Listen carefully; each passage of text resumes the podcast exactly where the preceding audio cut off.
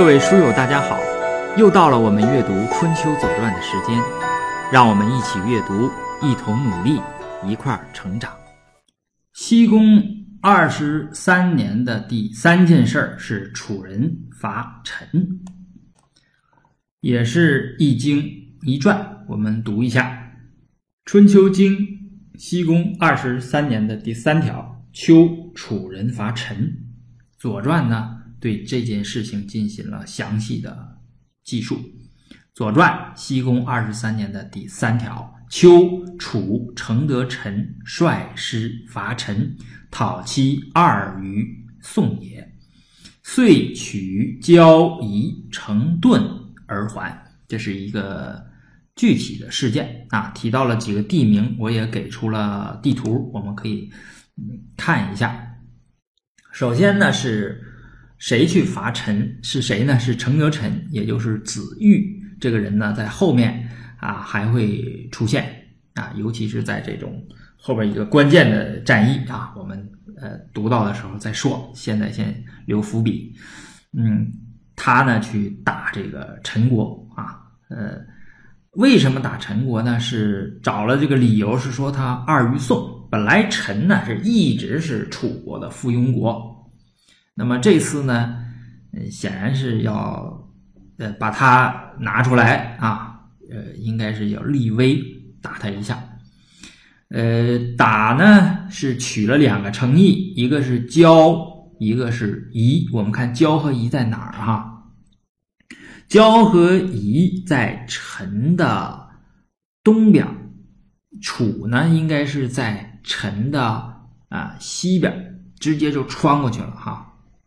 跑到他后边啊，嗯，取了这个呃夷啊和呃交，呃交和夷呢，呃在今天的叫亳县啊，那个我开始的时候直接我就念成濠县了，对吧？呃，后来仔细一看，发现少一笔，就是这个毫米的毫啊，这个底下不是个毛字吗？它少一笔。对，所以念博县，就是在这个呃县周围啊。像交呢，就是在博县；像沂呢，是在博县的呃东南啊。呃，今天是有一条水，当年可能那条水还没有啊。就是呃打到那儿取了两个地方，然后呢，他又呃在那儿在哪儿呢？隔着这个颍水哈，就是呃。颍川啊，这个颍川之水，待会儿我们再说。这个水很有名的哈，隔着这个颍水呢，呃，有一个小国叫顿啊，这个后边还会出来，这个顿字还会出来。呃，在这地方呢，修了一个城，叫成顿而还，实际上就跟陈国很近了啊。呃，已经到这个颍水前面，不是说他在方城嘛，对吧？在方城那一带，他那么他实际上就已经。这个是楚国的势力已经突破到这个颍水了。颍水很著名的哈，呃，有这个许由洗耳的那个典故是吧？就是呃，李白有诗嘛，我记得叫《行路难七三》里边有有一句叫“有耳莫惜颍川水，有口莫食首阳绝”，讲许由。还有这是那个伯夷叔齐那个。那个典故，那个典故，我想大家也也都知道了啊，在这个地方就不再呃啰嗦了哈。那么就说楚国呢，他已经渐渐的抵近中原了。呃，此时呢，对于楚国而言，唯一的对手宋国已经不再是障碍了，他把宋襄公已经制服了，宋襄公已经死了。那么这个时候，对于楚国来说，就说称霸中原，恐怕应该是。水到渠成的事儿了，可是啊，可是等待着他的一场突发事件，就是对于楚国来讲，这黑天鹅在后边呢啊。呃，我们后面再再说啊。呃，第二这个呢，就是他回来了哈，回来了。我们接着读这个传哈。子文以为之功，是为令尹。这个子文呢，是楚国的令尹。但是程德臣的这个功劳很大，因为他把楚国的这个势力范围又往前推进了一大块，而且马上要称霸中原了，这功劳很大。那他就把自己的令尹呢让出来，让程德臣来做。我想呢，呃，有两种想法吧，有两种可能。一种呢是，呃，培养年轻人啊，因为这个时候子文的年纪也比较大了。那么那个我就退休啊，把这个重要职位呢交给谁呢？交给这个呃子玉。呃，可能是这样的想法。当然呢，也有其他的想法啊，其他的想法呢，呃，我们逐渐展开哈。这个叔伯曰，叔伯是一个楚国的这个大夫，对吧？他就说说子若国和啊。呃，这个字面意思大家都可以理解了哈。你你要干嘛呀，对吧？对曰：吾以晋国也啊。晋国，我们知道有一个臭名昭著的这个晋国神社哈。哎，这个应该就从从这儿来的。晋啊，它是呃有安安定的意思啊，就是使国家安定啊，这么这么这么个意思啊。呃，也有尊敬的那个意思。啊，他本意是一个人静静的站在那儿，哈，这是这么个这么个意思，说无以晋国，他说我呀是使我们这个楚国呀安稳安定。夫啊，后边议论了，这个议论是很重要的，这个议论呢真的是很重要，就可以看出子文的这个政治智慧来，对吧？就夫有大功而无贵士，这立功的人是一定要讲的。有大功，那你就得给他升职了，一定有一个很尊贵的一个位置，对不对？所以把令令尹，呃，你来做啊。夫有大功而无贵士，欺人能进者啊，余有几？呃，这个余呢，应该是拿到后边，就是有几余啊，就是有大功啊，不居功，这个自傲的啊。不因为这个功要要要拿到一个很大的一个很好的这个位置升职，我们今天说，这样人几乎是没有的啊，能安安静静的在那这种这种人有几个呀？所以说，你从这个话里边，这就不是培养年轻人，对吧？这应该是啥？应该是避祸啊。呃，我们再说说楚国这些事儿吧，哈，这个。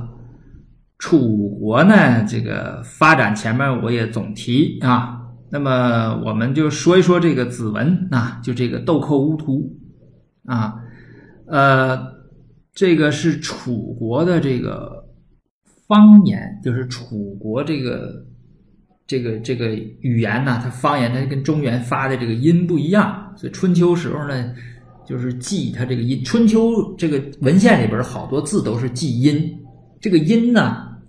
它是随着时代改变而改变的，所以说它这个不能用今天这个字儿读音来说当时候那个字儿啊，你不能说呃豆谷于涂，这不行，就是豆蔻无涂啊。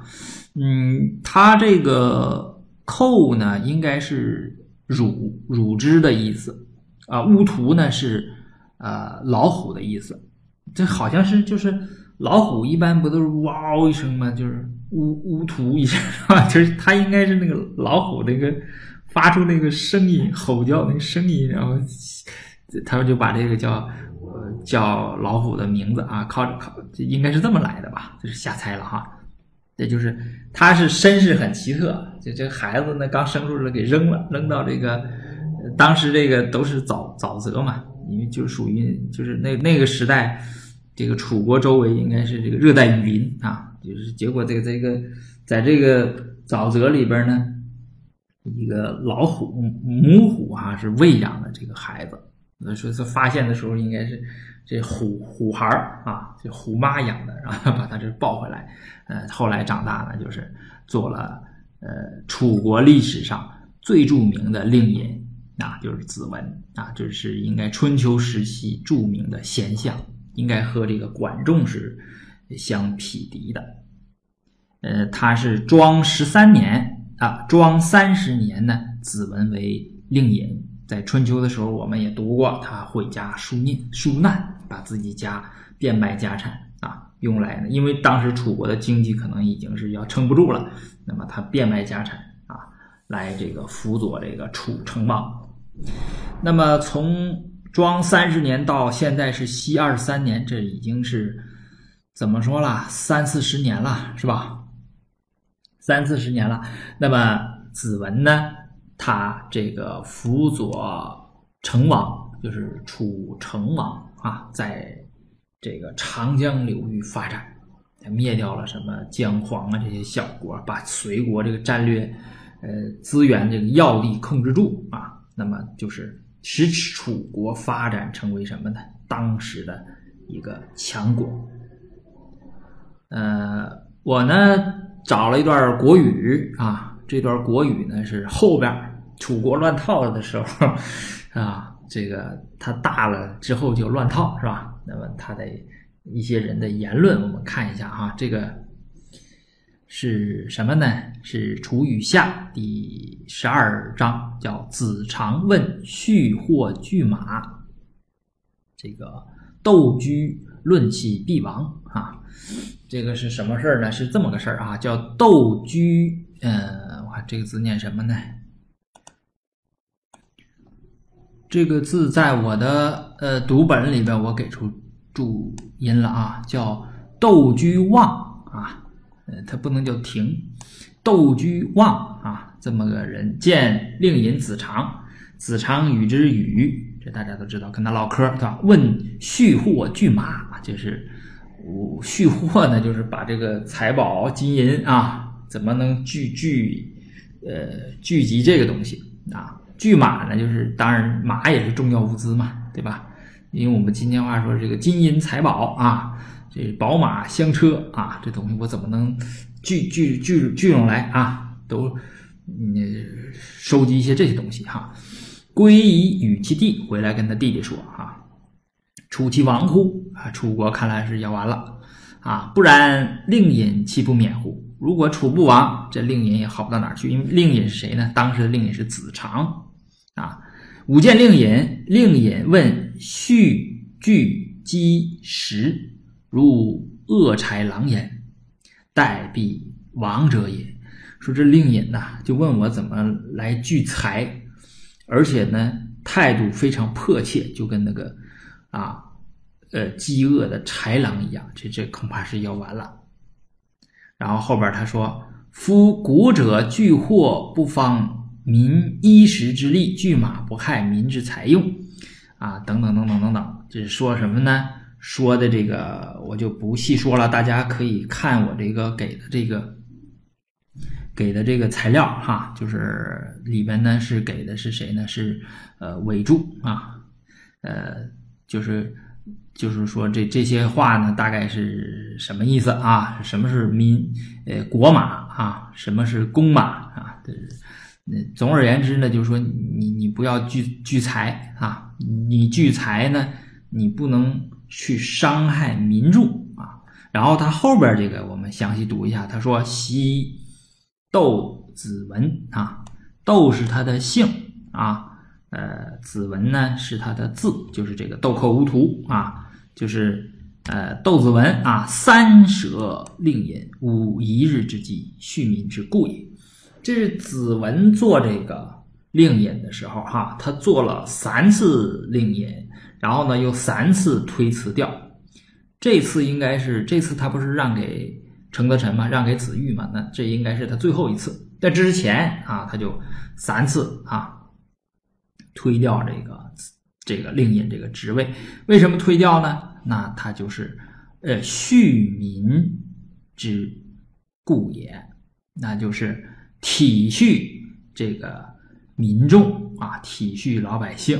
啊，因为这个他才呃推掉啊，他无一日之计呀。为什么当这么大官他一点这个也没利用权来这个贪腐呢？那就是因为他这个体体恤老百姓啊。呃，成王闻子文之朝不及夕也，这个惨到这个程度了啊！这个楚成王听说了，说这子文呐，这早晨吃一顿，晚上这顿就不知道。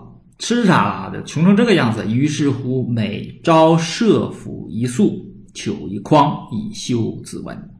那么就是给给一束肉干儿啊，给这个一筐筐是应该是一个碗，或者是反正就那类装饭的吧。装粥啊，这是糗是寒粥，冷的这个粥，给一束这个呃肉干儿，给给一束这个粥，当时的这个饭食吧，就是以羞子文，羞是害羞的羞，羞进也啊，就是给子文，你这这宰相嘛，对吧？呃，就这个连这个饭都没有，这这这个成王就每天得给他点吃的哈。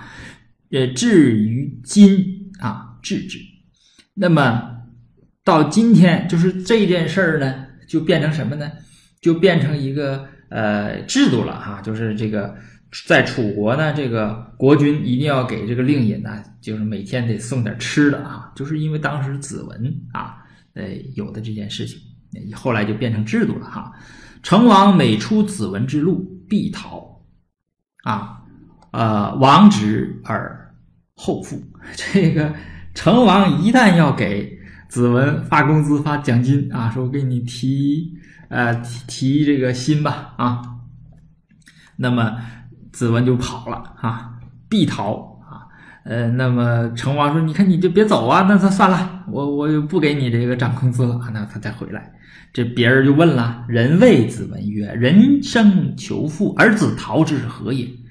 对吧？人家都大家都求富贵，你怎么一给你涨工资，一给你发奖金你就跑呢？你就为什么呀？对曰：夫从政者以辟民也，民多旷者，而我取富焉，是秦民矣自封也。死无日矣，我逃死，非逃父也。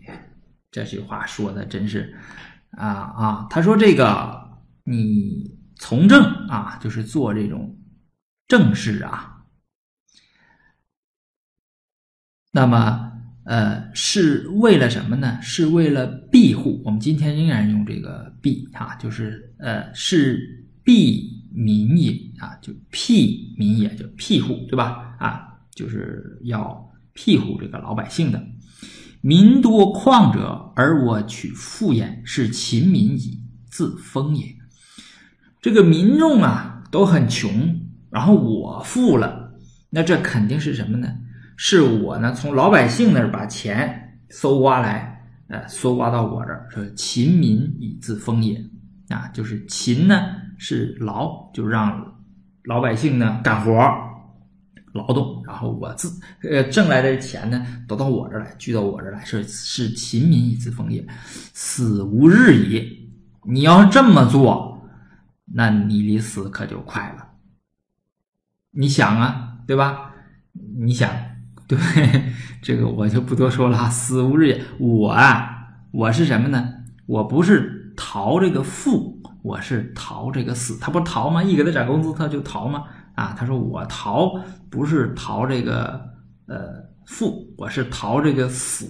嗯，这这这就是一种什么呢？叫做政治智慧。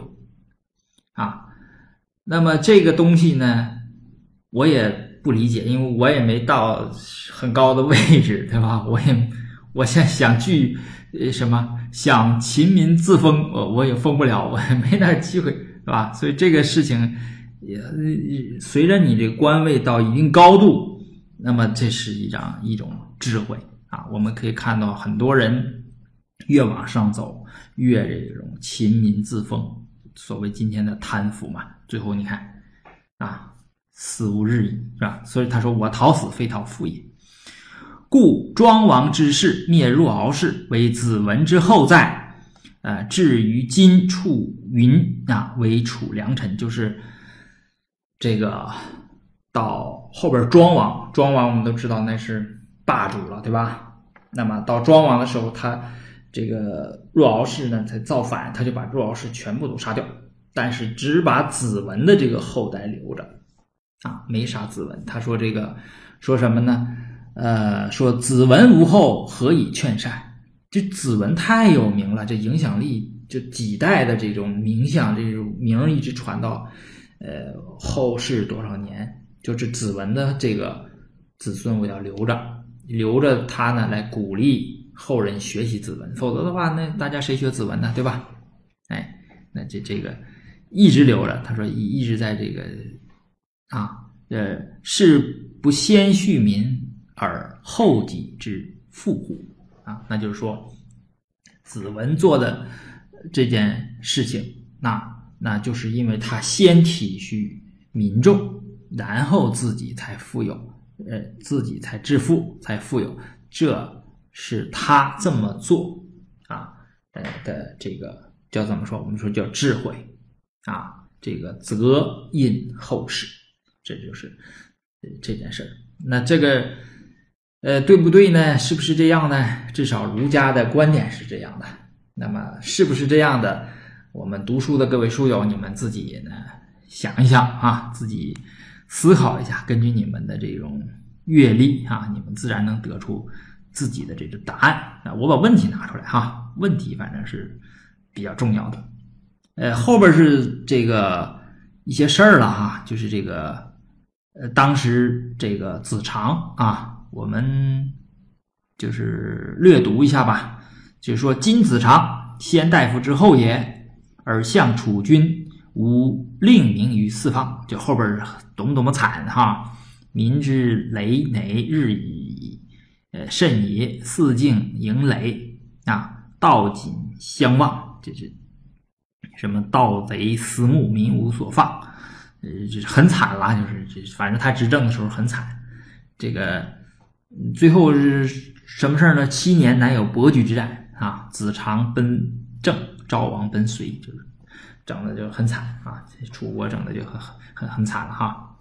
呃，后边呢还有这个楚国的这这个乱子哈，就是这个呃所谓成王和灵王啊，这个成王啊也很惨的啊。我们后边这个会读到。楚楚成王啊，就是我们现在读的这现任的这个楚成王，他也是最后结果也不好啊，因为好内嘛，整的就跟这个齐桓一样的啊，最后也是死的比较比比较惨吧，被自己儿子给这个杀杀了啊。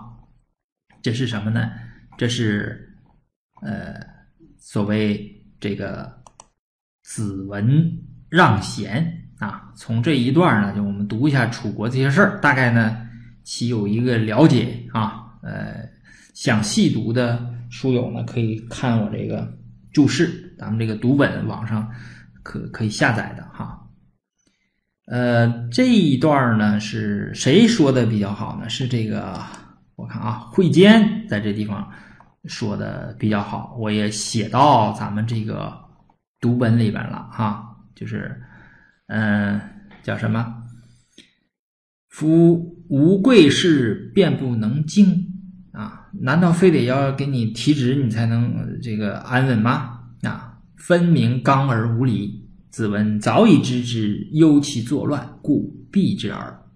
然后后边呢，一竿子打到哪儿去了啊？你看这逐天光红，这老先生一竿子打到哪儿了？说此与世会让细客同一心事。后边我们还会有啊，就晋国也有一个这样的事儿，叫谁让谁了哈？对，那个希克呢也是了不起的哈，也叫身残志坚这么一个也挺优秀的这么一个人物哈，不是挺优秀啊，就是都优秀，只要在这个历史里出名的，这都是都不是善茬啊，都是厉害人儿啊。那么呃，我们到时候读在那儿再说啊，这个我会前后呢给大家这个。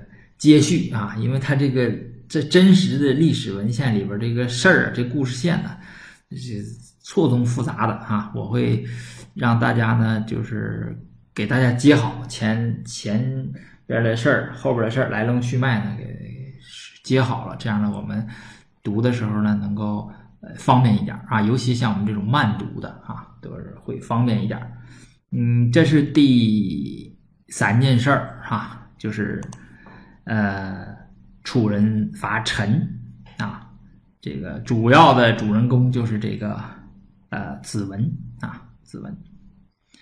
呃，再说一点吧，再说一点，这个《论语》这边公冶长，公冶长不就是孔子评论这个当时春秋一代这个历史人物吗？这块儿，这公冶长大家一定要读一遍哈，就从头到尾你先读一遍，然后，呃，咱们这个读《左传》的时候读到谁了，你就看一下孔子那个评论，你就会发现孔子这个评论是多么的准确啊。那个里面说，令尹子文三世为令尹，无喜色。他当上这个令尹的时候，脸上没有喜色；三以之无愠色，走的时候脸上也没有生气的那个表情。啊，旧令尹之政，必以告新令尹。就是我当时交接啊，交接的时候我走了吗？不当令尹了，我都啊很详细的、很细心的告诉你，这这个是怎么回事儿，那是怎么回事儿。不像有的人啊，你一这个退了之后不管了啊，退休的事儿我就不管了啊。那么我们就说，这个子文呐，他这个人是非常有政治智慧的。哎，什么时候上，什么时候下，你看，然后呢，还责备这个子孙。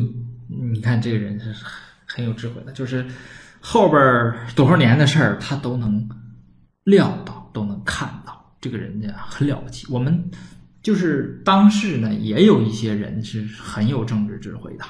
就是说，你看那个，不用说别人，比如说邓小平，他在这个在位的时候，他后边多少年啊，规划多少年，都给你规划好，后边多少年的事儿都给你都给你布置好。你比如说到这个二零二零年，我们就要达到这个小康的这个标准吧。结果呢，你看到这个呃。这个十九大是一七年吧，到一七年，这恐怕到一六年的时候，我们就已经达到了这个水平了。后边那几年，就这几年咱躺着不干活，咱都已经完成当时这个邓小平给咱们做的那个规划。但是我们不能躺在这儿，对吧？我们不能躺在这儿，这个就是不干活了，是吧？所以说，这个新一代领导人说说，我们现在进入到一个新时代，对吧？进入到一个。呃，我就不多说了，大家都知道，对吧？啊，这个，呃，新时代啊，那么，呃，这就说有一些人是有政治智慧的啊，这个子文就是这种人。呃，好，这是第三件事，第四件事呢，就是棋子的叫卒位书名，这个关键是什么呢？这个事儿倒不大，因为齐国嘛，小国的国君，也没什么太大的影响力啊。他这个死了没有写名，但是呢，没有写名，写不写名这件事呢，是呃呃《左传》的给出的这么一个传例吧，就是说你这个经里写没写，怎么书法啊，这个怎么个规则啊？这个地方他交代了，我们读一下吧。嗯，《春秋》呃经的西宫二十三年的第嗯四件事儿，就是啊冬十有一月，其子。卒啊，呃，我们一般说谁谁谁卒啊，都要说名的啊。你比如说刚，呃，今年卒的那个是谁呀？是宋襄公，对吧？这个正常的是夏五月庚寅，宋公资府族，要说他的名字的。但是呢，到这儿呢就没说，就说其子族，这就。很奇怪了哈，怎么怎么回事呢？这个《左传》呢对他进行了解释，说十一月，启成公卒啊，这个启子实际上是启成公，书曰子，启夷也。这齐国呀，它是什么呢？它是夷啊，它是东夷这个国家，所以说给它变成子了。其实正常它应该是什么呢？它应该是伯爵哈。启应该是伯爵，你给他写个子，因为他是采用了夷礼啊。为什么呢？我们这个地方都有这个啊，呃，都都都有这个啊例子。首先，我们先看这个启成公是谁哈？启成公呢，呃，这个齐是枸枸杞的那个齐啊，木字旁加个自己的己。我读音未见得准，因为我受这个方言的影响，嗯。大家都听出来了哈，东北口音啊，这个受方言影响很重，我我我改不过来，枸杞是吧？我可能读成启。这个这个启成功啊，嗯，他这个在文献里边呢记载呢，他是有缺失的你像这个《史记》的这个起世家里边就没有记载这个齐成公，没有他啊，他有他前面的，他后边的没有他。然后那个《史记》不有集解嘛，对吧？呃，《史记》是司马迁所作，然后是裴音，就宋朝的裴音，音好像是浅色的马吧，就马字旁加个因为的音，好像是一种浅浅黑色是浅灰色的这么马啊？裴就是裴集解啊，呃，这个就是这个集集结里边呃，引什么呢？引的是叫世本，世本呢就是呃先秦的这些个史官吧，或者是这些反正是知识分子吧，他们把这个各个国家的这个国君呐，还有大夫啊，什么这些诸侯啊。把他们这个世系都给记下来了，所以叫世本。世本有好多名字哈，最著名的叫世本。那里边有说启成公呢，他是呃呃历十八年，就是他在位十八年。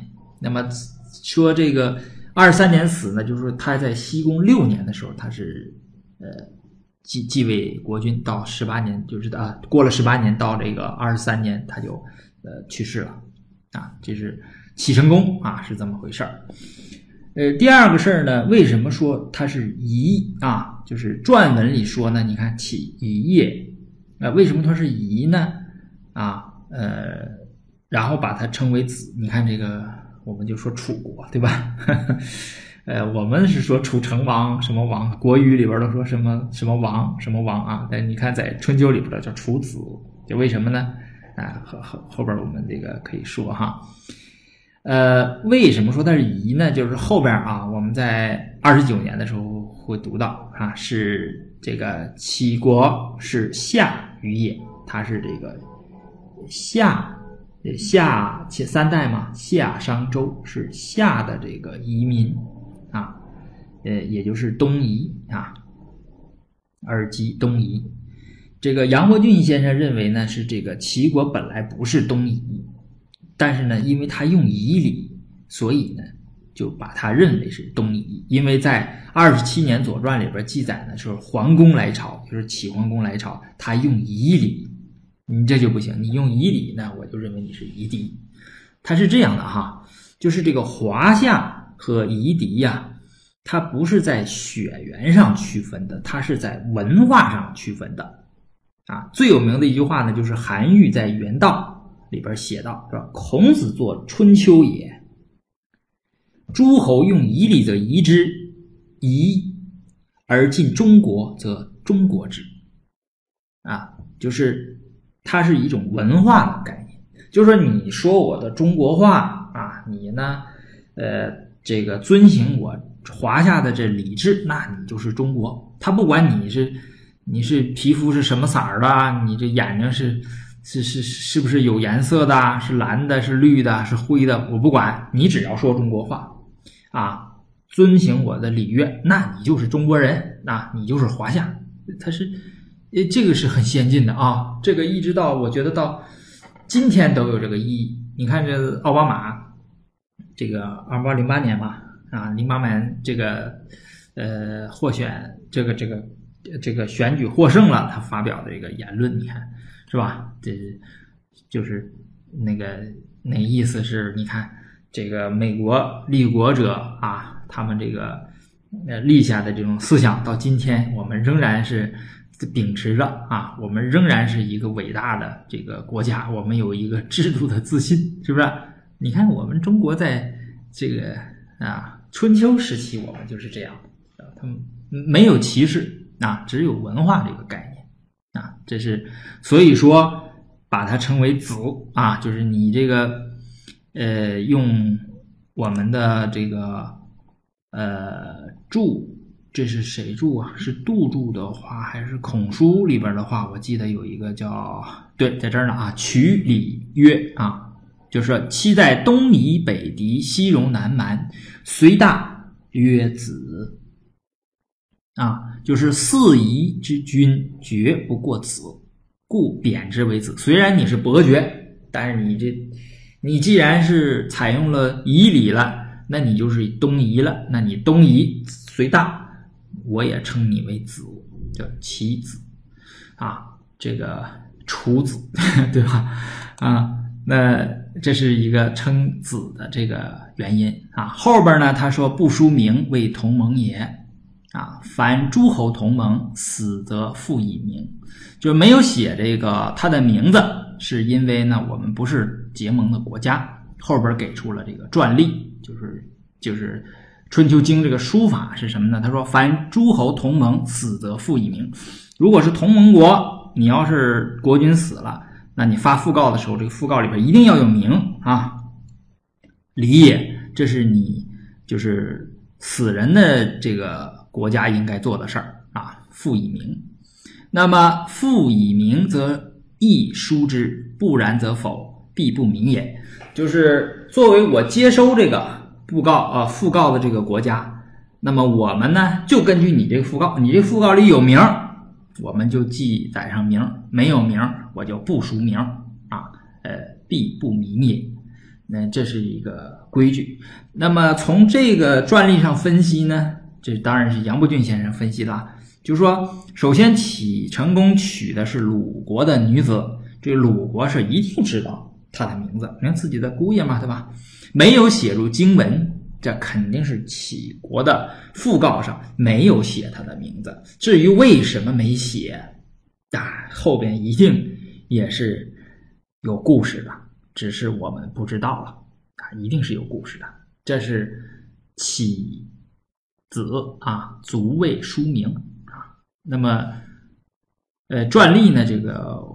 我就不细说了啊，这个这个杨先生这个注啊做的那真是细致哈。说春秋记外诸侯凡族啊，记外诸侯之族凡一百三十三，一共呃记载这种事呢，一共一百三十三个，不书名者十次而已，只有十次啊，只有十次。以盟会求之，经传未尝见其同盟者五十二啊，就是不是同盟的五十二。但是呢，也都写明了，因为讣告里边有名，我就写明啊。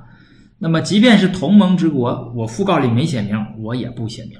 这总而言之，书名从父，讣告里有名，我就写你的名；讣告里没有名，我这个春秋经上我也不写你的名。一共就十四。那么大家呢，那个我们可以往后看啊，看谁写名了，谁没写名了，对吧？好。这个呢，就是第四件事儿，第五件事儿呢，啊，那个就大事儿了啊，我们不在这次讲了，我们在春节期间，呃，那是初几了，我就不知道了，那个我们会仔细的讲，因为这个事儿非常大啊，是非常精彩，就什么呢？就是公子重耳的一个流浪记啊，这个整个晋国又出问题了啊，因为晋惠公死了，中间。出有各种事儿啊，多少年的事儿都翻出来了，《左传》全给记住了。然后我们再结合什么呢？再结合国语，我们好好的研究一下这个晋文公。晋文公这个资料呢，比齐桓公还多还细致。呃，也呢何其有幸，正好赶到我们这个春节。我当时还想，我说这个，呃。到一定的时间节点会赶上什么呢？啊，你比如说到一八年、一九年交界的时候是什么呢？哎，正好赶上西宫十八年和西宫十九年。然后到春节，我就想能赶上什么呢？哎，春节呢正好是一出大戏啊，《公子重耳流浪记》啊，我们留在呃后面呢讲。好，呃，这次呢我们就读到这儿。